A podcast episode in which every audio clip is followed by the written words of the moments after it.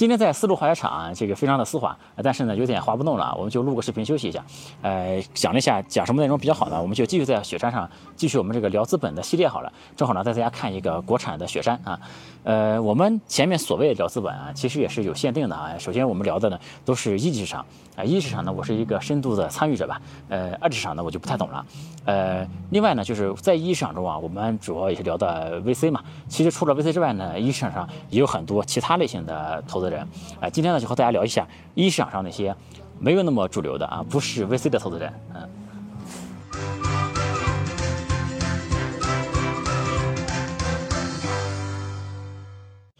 有趣的灵魂聊科技人文，我是易自然。今天我们聊聊 VC 之外的投资人。首先提醒大家，就是市面上有着很多啊打着投资的名号行骗的人。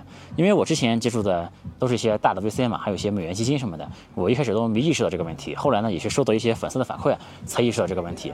就拿我们中国来说，其实主要的 VC 都是在北上广深嘛，嗯，当然一些其他的发达城市，比如说厦门啊、苏州啊、成都啊等等地方也有啊。但是再往下的城市呢，几乎就没有了哈。这个这些城市当然也有很多的创业者了，对吧？他们也需要钱，就到百就是到那个搜索引擎上一搜，就找到了一些所谓的投资机构、投资人什么的，还有那个某音上面那也有很多投资机构、投资人，我都没听说过的，对吧？那个但是呢，能找到他们的这些创业者啊，说实话，他本身也没有太强的做识别的能力吧。就我前面有个视频，就好像是之前有一期讲积极访谈的，讲过这个套路，然后这些人就说要投钱嘛，然后但是呢，你这个公司要先做个什么认证啊，配合一个什么调查呀，然后这里面就是说要请个律师啊，做个认证啊，反正就得先交钱才行。对吧？那创业者呢是觉得你要投资我，对吧？然后我是能拿大钱的嘛？你让我去做个认证啊什么的，那我就去了，对吧？这个花上几万块钱，咬咬牙就上了。但是呢，这种啊是不可能能拿到钱的啊，就只会越来越多的交越来越多的钱，因为你做完这个认证还有下一个，对吧？请完这个律师还要再请个别的，这个永远都没头的。哎，这个所以说我觉得这个第一呢，就是说先搜索一下，看看这个所谓的投资人，他有没有之前有没有什么投资案例，对吧？这个投资机构、投资人有没有投资案例？第二呢，就牢记住拿投资是不用交钱的，呃，一个事儿，对吧？这个。当然，现在正规的 VC 啊，下面也有一些管理的不是很规范的啊，也有一些不规范的操作吧，就是但是少数啊，这是非常少的情况，也有些要吃回扣的什么的，但是绝对不至于说看个 BP 啊，然后做个尽调啊都让你会提前交一些钱，这个都不会这样的，对吧？这个所以说牢记拿投资是不用交钱的一个事儿，对吧？这个我们这个系列是讲投资人啊，但是也是站在创业者角度给大家说一下，就是别看到投资人就想往上舔，对吧？因为投资人很多资人是假的，现在这名片上印一个投资人，这是一种很好用的名片吧，因为。在这个多数情况下。这个社交中啊，这投资人还是占着优势的一方，对吧？这很多者就很多创业者一看就舔上去了，一看都是投资人，对吧？这个大可不必啊，在我看来，这个我们前面说过啊，这个我们在聊资本第一期就给大家说过，其实投资人其实和创业者没有本质的区别。我觉得创业者谈投资人一个比较好的心态，就是把投资人也当创业者就可以了，就双方呢基本上是平等的一个关系，本来就是双方你情我愿做个生意，对吧？就这个呃，你觉得我的项目值得买，你才投这个钱，对吧？这本来也没有低人一等或者怎么样，对吧？我觉得如果能把持好这样的一个心态的话呢，那应应该是比较好的。我觉得，对吧？而且我觉得这些骗创业者的呢，就是非常的可恨啊，因为他毁掉的是一个人的梦想嘛，对吧？这其实甚至于说是把一些本来可以做的很优秀的企业嘛，就直接把它扼杀在萌芽的状态了，对吧？就是所以说我非常强烈的这个要求相关的人吧，相关的部门吧，就是严厉的去打击这些人啊。这些骗子呢，当然本身也不能算是投资人啊。这个视频里提一下呢，也是为了防止再有人受骗啊。这个投资人呢，这里面当然有很多很偏门的啊。但我们就说，比如说煤老板吧，有些煤老板也投项目，对吧？但起码煤老板他是真的投钱的啊，他这个比这些骗子强太多了，对吧？这些骗子都是真的是骗钱的，对吧？这个我们。前面那个聊资本的视频出来之后啊，就是也有朋友说嘛，嗯，可可以去拿这个煤老板的钱，这个因为煤老板也不懂嘛，就比较好忽悠一些，对吧？这个但是啊，这个这种这种的煤老板，当然我先说这是一个泛指啊，就是说他泛指应该是那些比较爆发的，然后又比较有钱的一类群体啊。这些人呢，其实挺有意思的一个群体啊，就因为我前段时间还知道一个挺有意思的一个事儿，就是我有一个朋友嘛，他第一桶金，就来自于给这些煤老板。拍视频，这些煤老板呢，就让他们在镜头面前吹吹牛逼，哎，这个过过上电视的瘾，是吧？这个，但这个活儿也没这么好干啊，因为这里面的沟通啊，这个而且很多呃，有很多老板真的是话都连不成句的哈那种，这里面就要给他们来设计文案，然后剪辑，最后拍出来东西就是，哎，老板牛逼，对吧？这个老板企业牛逼，对吧？这个成片出来呢，在电视上一放，哎，煤老板一看就很开心嘛，这个自己上电视了，对吧？然后就交很多钱，是吧？然后就买几个电视摆那里天天放，对吧？还有赚这样的钱的啊。这个当然是煤老板是一个标签化的一个概念啊，啊但其实这个里面就是好的也有，坏的也有，对吧？这个有的老板呢是真的很豪气，哎，也有，但是也有很多的这个钱啊是不能拿。的啊，这个我知道就有赔了煤老板的钱，被煤老板追杀的啊，这不是开玩笑，是真的被追杀那种啊。就因为很多创业者，说实话，是这个创业者呢也有些坏毛病啊，就是很多创业者这个牛逼啊，这个吹的太厉害哈。因为怎么说呢，创业者给 VC 聊项目啊，就确实需要吹一些牛逼，因为 VC 他投的是那种有大梦想的创业者，对吧？那这里面有个潜台词啊，就是真正专业的 VC，他是有那种。很强的判断能力的啊，就他们其实没那么容易被创业者忽悠的，因为见得多了，对吧？你给 VC 去说，哎，五年后老子天下第一，对吧？市值几千个亿，这专业的 VC 呢，这个内心是有逼数的，对吧？你小子就来汇我的钱了，对吧？但是如果你给一煤老板说这个，对吧？或者你给一个就是不专业的投资人说这个，我觉得是不应该这么说话的，因为他真的会信，是吧？这个你说你要挣这么多钱，他信了。对吧？那你如果搞赔了呢？我操！我当时你当时说的，对吧？那个天下第一呢？你说的那个几千亿的市值呢？对吧？你说的这么好听，让煤老板抱着这个必胜的信念把钱投到里面来。然后结果就赔光，这可想而知，我觉得是吧？这个要知道，人类的本质呢，就是顺风笑嘻嘻，逆风马百匹，对吧？但是这个专业的 VC 他受过训练啊，他还是不一样，对吧？当然也有些煤老板呢，他人很好啊，就是很佛系，对吧？就这些煤老板，有些他投资个电影，只要小三能当女主就行了，对吧？这个所以说也有确实有比较好拿的钱，但是也有风险很大的钱啊，这个就有风险嘛，而且这些钱往往都不是很专业，对吧？所以说，我觉得这里。我想给大家做一个提示的，就是如果你想拿这种非专业投资人的钱呢，一定不能给他们预期太高，因为他们不是专业的的投资人，可能会忽略到一些的风险什么的，对吧？反而呢，你一定要给这些投资人啊，这个非常保守的，然后给他们尽可能的去提示这里面的风险吧。这个和专业 VC 聊天其实是非常不一样的，对吧？专业 VC 你尽可能去吹就行了，对吧？他们自己会评估这里面的风险，对吧？所以说，我是觉得对专业投资人呢，你可以尽可能去吹，但是对非专业投资人要多谈风险啊。然后就是我的建议呢，就是那些对于那些初次融资的创业者来说啊，还是尽可能的去拿那些专业的钱啊，这里面是好处很多的，是吧？呃，还有其他的一些能投意义上的一些形态啊，这个我们再说一个，比如说 token fund，对吧？就是一些数字货币的基金吧，就是他们往往只投区块链相关的项目啊，这个，嗯，他们投的也不是钱，往往都是投那个数字货币嘛。这个最近几年呢，我和这些 token fund 的交道比较打交道比较少了哈。这个我玩比特币还是比较早的，你看我前面也认识一些，他们的投资逻辑呢，和我们上个视频里面聊那些投资方法论什么那个区别可就非常的大了哈。这个他们呢也有呃自己的方法论嘛，就是很不一样。我举个例子啊，我记得是一八一九年的时候吧，这个我在北京嘛和一个投资方的聊天，他们说要不要和我们一起参与投个项目呀？那个项目太靠谱了，他们说啊，我说啥项目？就为什么会觉得这个项目很靠谱呢？对吧？他说你知道吗？就是在某个顶级的会所啊，这个他们这个项目方啊，他们搞了一个豪华的包房，一包呢就包了整整一年，天天请币圈大佬去玩，你随时随地过去看。都能看到皮球大佬在那玩，哎，所以说这个项目太靠谱了，哎，大家能 get 到这个点了，对吧？这个他们看项目都这么看的啊，这个而且这些通方的呢，我现在只是举一个例子，这是一个真实的例子，在他们的方法论其实也一直在变。你比方说早期的时候呢，这些。这个这些投资方的，他们还装模作样的，就是看看这个项目方的技术什么的哈。然后到发展到后来啊，这个就到相对后期一点的时候哈，这个一个项目呢，如果要真的做技术啊，他们就会往往觉得不靠谱，就是干嘛花钱做技术呢，对吧？这个难道钱应该不是用来这个做拉盘嘛，对吧？做所谓的市值管理嘛，对吧？因为你真的去花钱做技术，那个钱不就相当于白花了嘛，对吧？这个就会让他觉得不专业了，对吧？你对外吹，对吧？最对外讲技术没问题，但是你给 token fund 你到我这来融资，你还要说你真的要做技术，你的项目就不靠谱了，对吧？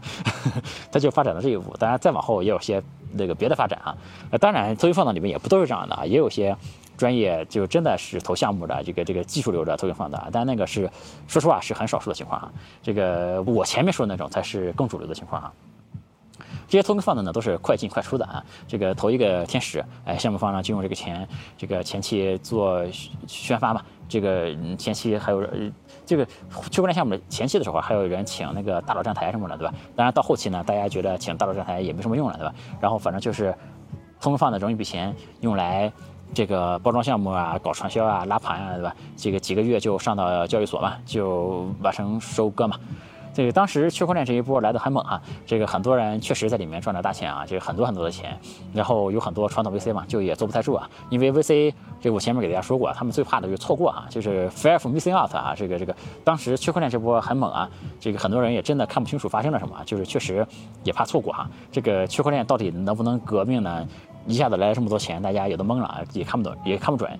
呃，这个于是呢，很多和大家这个和大家想象的不一样，就有很多很传统的 VC 吧，他们也单独成立了自己的 token fund 的基金啊。这个这里面呢，甚至不乏很多久负盛名的 VC。哎，这样做呢，无可厚非啊，我觉得这真的是呃没问题的一种做法。我个人呢也完全理解，但是呢，仍然有很多知名的 VC 啊。呃，他们面对这个诱惑啊没做，是吧？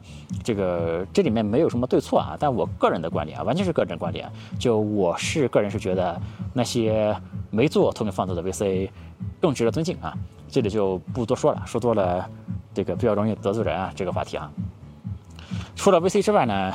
呃，这个 除了这个前面说的那个韦老板啊、通讯放的之外啊，这个还有一个很重要的类别啊，就是其实和 VC 应该是并列的啊，很重要的类的这这个这个这个投资人类型啊，就是天使投资人，是吧？呃，其实市场里有很多个人的天使投资人嘛，这个天使投资人这里面呢，就是下限很低，上限呢就很高，是吧？这个你想做个生意的时候，是吧？你的好朋友也好，亲戚也好，哎，投给了你一笔钱。嗯，这个也是天使投资，是吧？这个你要是往高了说呢，这那些我们看很多世界上最顶级的项目，对吧？哪怕像 Facebook 这样的，这背后也有个人的天使投资人，是吧？这所以说它的上限是很高的。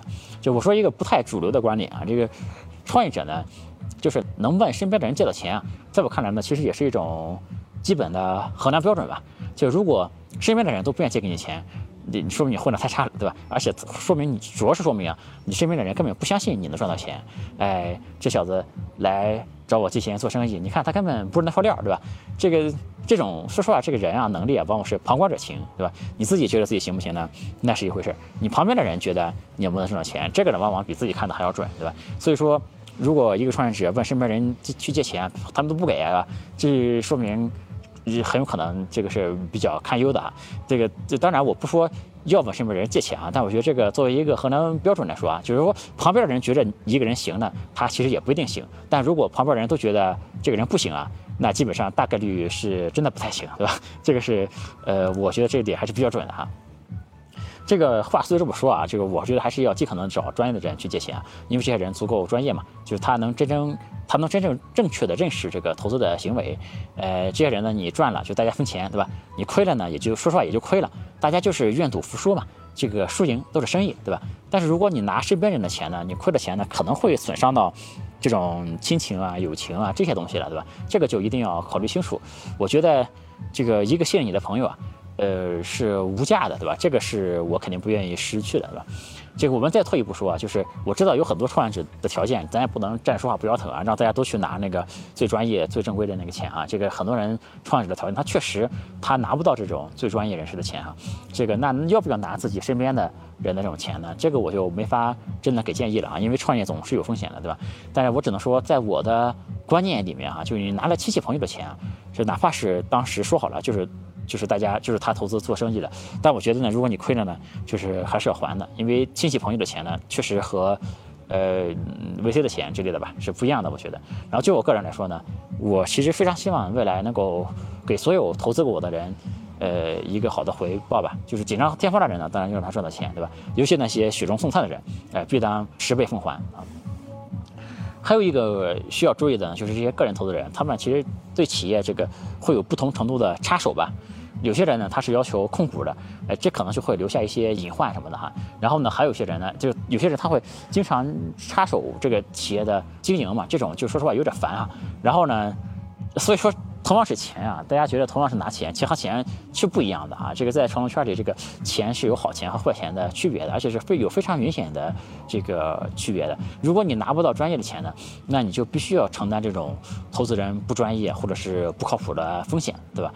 而且这些非专业的投资人和他们谈的时候呢，也尽可能的把坑在前面都沟通清楚啊。虽然有的时候呢，沟通清楚也没用，但是呢，总比不沟通强很多，对吧？还有一个常见的能投资类型就是孵化器吧，或者说加速器。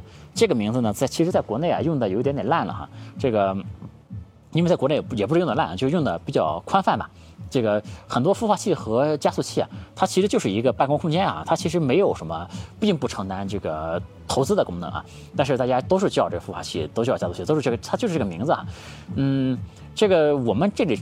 谈的呢，肯定就是那些真正能投资的孵化器了哈。这个里面最著名的就是 YC 嘛，还有中国的 T 创谈嘛。其实我前面的视频里也聊过了都啊。就他们的做法呢，往往就是先投一笔小钱嘛，换小股吧，然后给创业者提供一些帮助。最后呢，可能搞一个 demo day 吧，就是卖一卖这些项目什么的哈。这个这些孵化器啊，很多厉害的创业者呢，并不太愿意往里进，因为他们投的钱不多。呃，而且呢，厉害的创业者呢，说实话也不是特别需要他们提供帮助嘛。而且或者说这些厉害的创业者也不太需要融资，还要通过一个 demo day 什么的，这个于是就不想被这个孵化器啊低买高卖操作这么一下，对吧？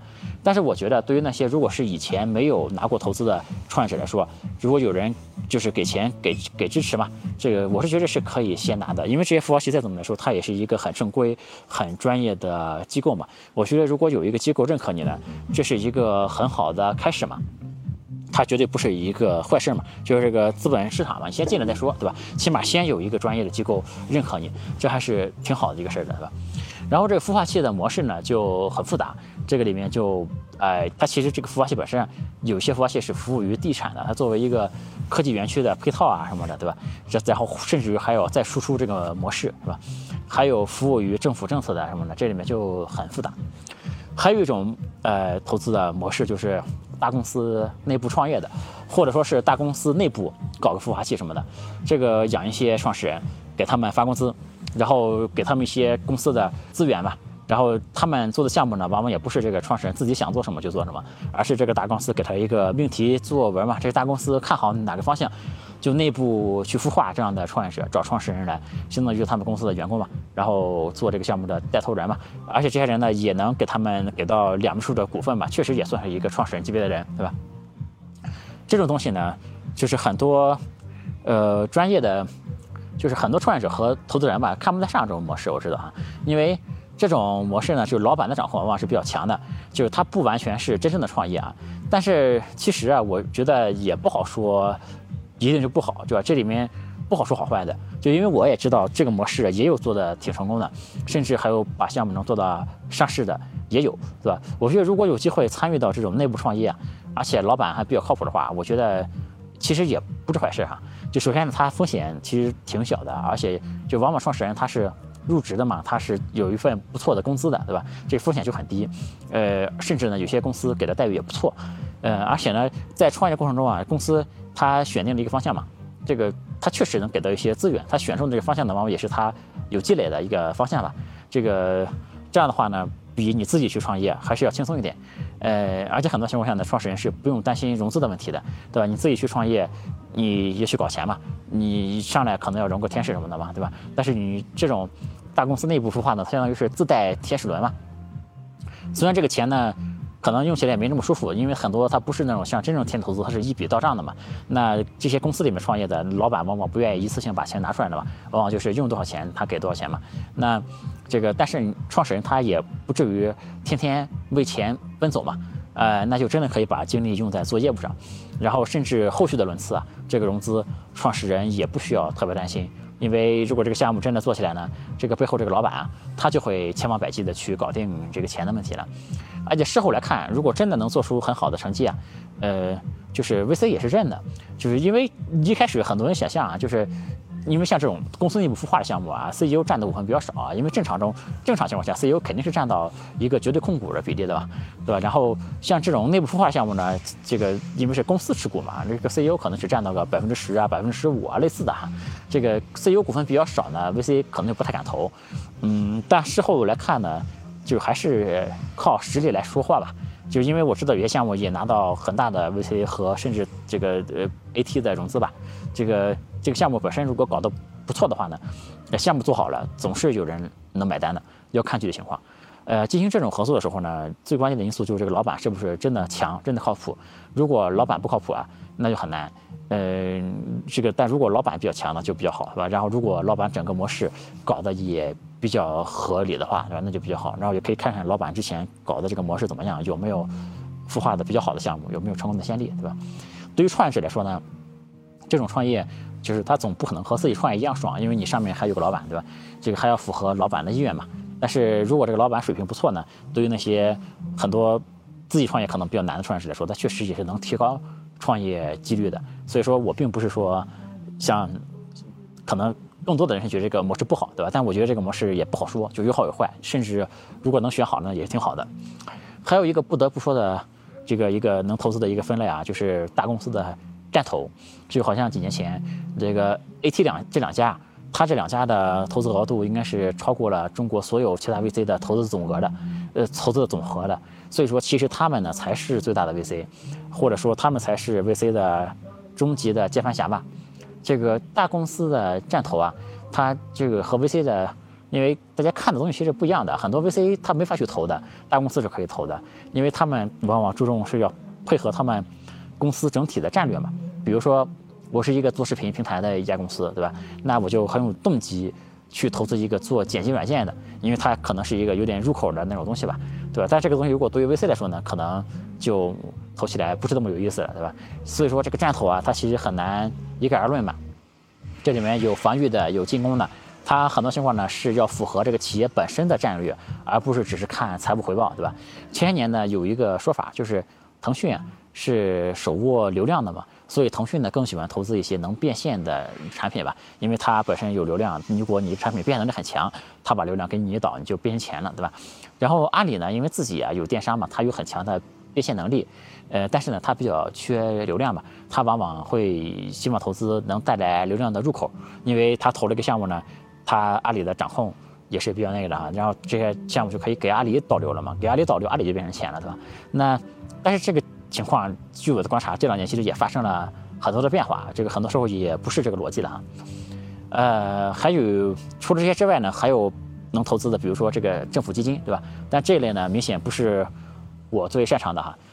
这个今天呢，上面聊的这些，就是那些不是 VC 的 VC 吧，就那些非主流的，也不能说非主流，其实也都是挺主流的情况，对吧？就是除了风险投资之外的那些能投资项目的机构和个人，对吧？这个最后说一个我个人的判断啊，这个说我个人的两个判断吧，当然不一定对啊。这个第一个我想说的是传统的 VC 模式啊，就在我看来其实是很低效的啊，是需要一次新的变革的。因为创始人在融资的时候啊，他需要把大量的时间都用在建各个机构的投资人身上，真正融资的时间呢，甚至可能会占到创始人整个时间的三分之一甚至更多，对吧？这其实很可怕，因为初创企业这个 CEO 这时间啊。其实是最稀缺的一种资源，对吧？这个你的 CEO 不用来好好的做技术、做创新、做市场，对吧？你都用来和投资人聊天了，对吧？这个事儿我觉得不太科学的。而且聊投资人这个过程啊，这个 CEO 不去又不行，对吧？而且呢，他这这过程真的是很机械、很无聊的，就是往往是不断重复的话，这一套话术，你要给不同的投资人都讲一遍你的这个项目，你给几十家 VC 说一遍，真的是很无聊。就是我是觉得真的需要一种更高效的方式，如果有。哎，能研究出有更高效的方式来，我觉得可能会对现在这个 VC 的模式带来一次颠覆的。因为所有的创始人呢，他如果有选择的话，他是都会选择那种新的模式，因为就所有的创始人都是想节省时间的，对吧？第二呢，我觉得会有一个趋势啊，就是个人投资人，呃，我是挺看好个人投资人的崛起的，因为 VC 的模式啊，它基本只能靠并购啊、靠二级市场啊等几个非常有限的模式这个途径退出吧。也就是呢他们其实只能投那些前景很巨大的那些项目，对吧？这个有很多领域呢，他们是覆盖不到的，因为这些这些领域其实很多领域机会投资机会很多啊，但是对于 VC 来说呢，可能就是太慢了，对吧？或者是退出的途径受限了，对吧？或者说和 VC 的投资逻辑不一样。或者说这个市场规模没有那么的大，对吧？这个想象空间没这么大，这他们都没法投啊。但这样的投资机会呢，其实是很多的，其中也不乏有很多，呃，收益还不错的投资机会，也有很多很稳健的投资机会，对吧？这个我是觉得现在呢，随着大家就是越来越富裕嘛，其实越来越多的人说有钱，而且呢，大家的见识是越来越高了，这点也非常的关键，对吧？以前大家都不知道这个投资怎么回事，现在有越来越多的人这个有投资的能力和意愿，对吧？但是现在的市场呢，其实没给这些人太多参与的机会。我觉得，如果能给他们更多的参与的机会的，而且这里面其实确实也存在很多大量的啊，就是 VC 不方便参与的这种东西嘛，它其实是有空间的。这个其实是如果有一个新的模式啊，把一些有钱的人聚集在一起，这个有一些新的模式啊，是很好的，我觉得是挺有搞头的一件事。在上面我说的这两点呢，当然我也有一些新的想法，但是。比较复杂啊，这个今天就先不展开说了。毕竟我个人主要精力也没在这个投资上面，现在哈。今天聊到这些一线投资人啊，就我觉得呢，无论他们水平是高是低啊，这个他们之间模式当然就千差万别，对吧？这个，但我觉得他们最重要的意义是什么呢？投资人最重要的意义，就是他们创造了流动性嘛。他们就是让一些有梦想、有能力，但是没有钱，对吧？没有背景的人，呃，给他们有了。让他们有了能创业的机会，让他们有了成功的机会吧。我们今天看到大量的成功的创业者，其实都是草根出身的，对吧？这个这里面啊，投资人的作用可以说是功不可没。哎，所以我觉得投资人这个工作，其实在我看来真的是很正面、很有意义，也是很有价值的工作啊。呃，今天其实基本是想到哪里聊哪里啊。这个和大家继续聊资本嘛，对吧？就聊了一下非主流的这些，这个不是 VC 的 VC，对吧？呃，资本永不眠，我是李自然啊。今天和大家聊到这里，我们下次再见，拜拜。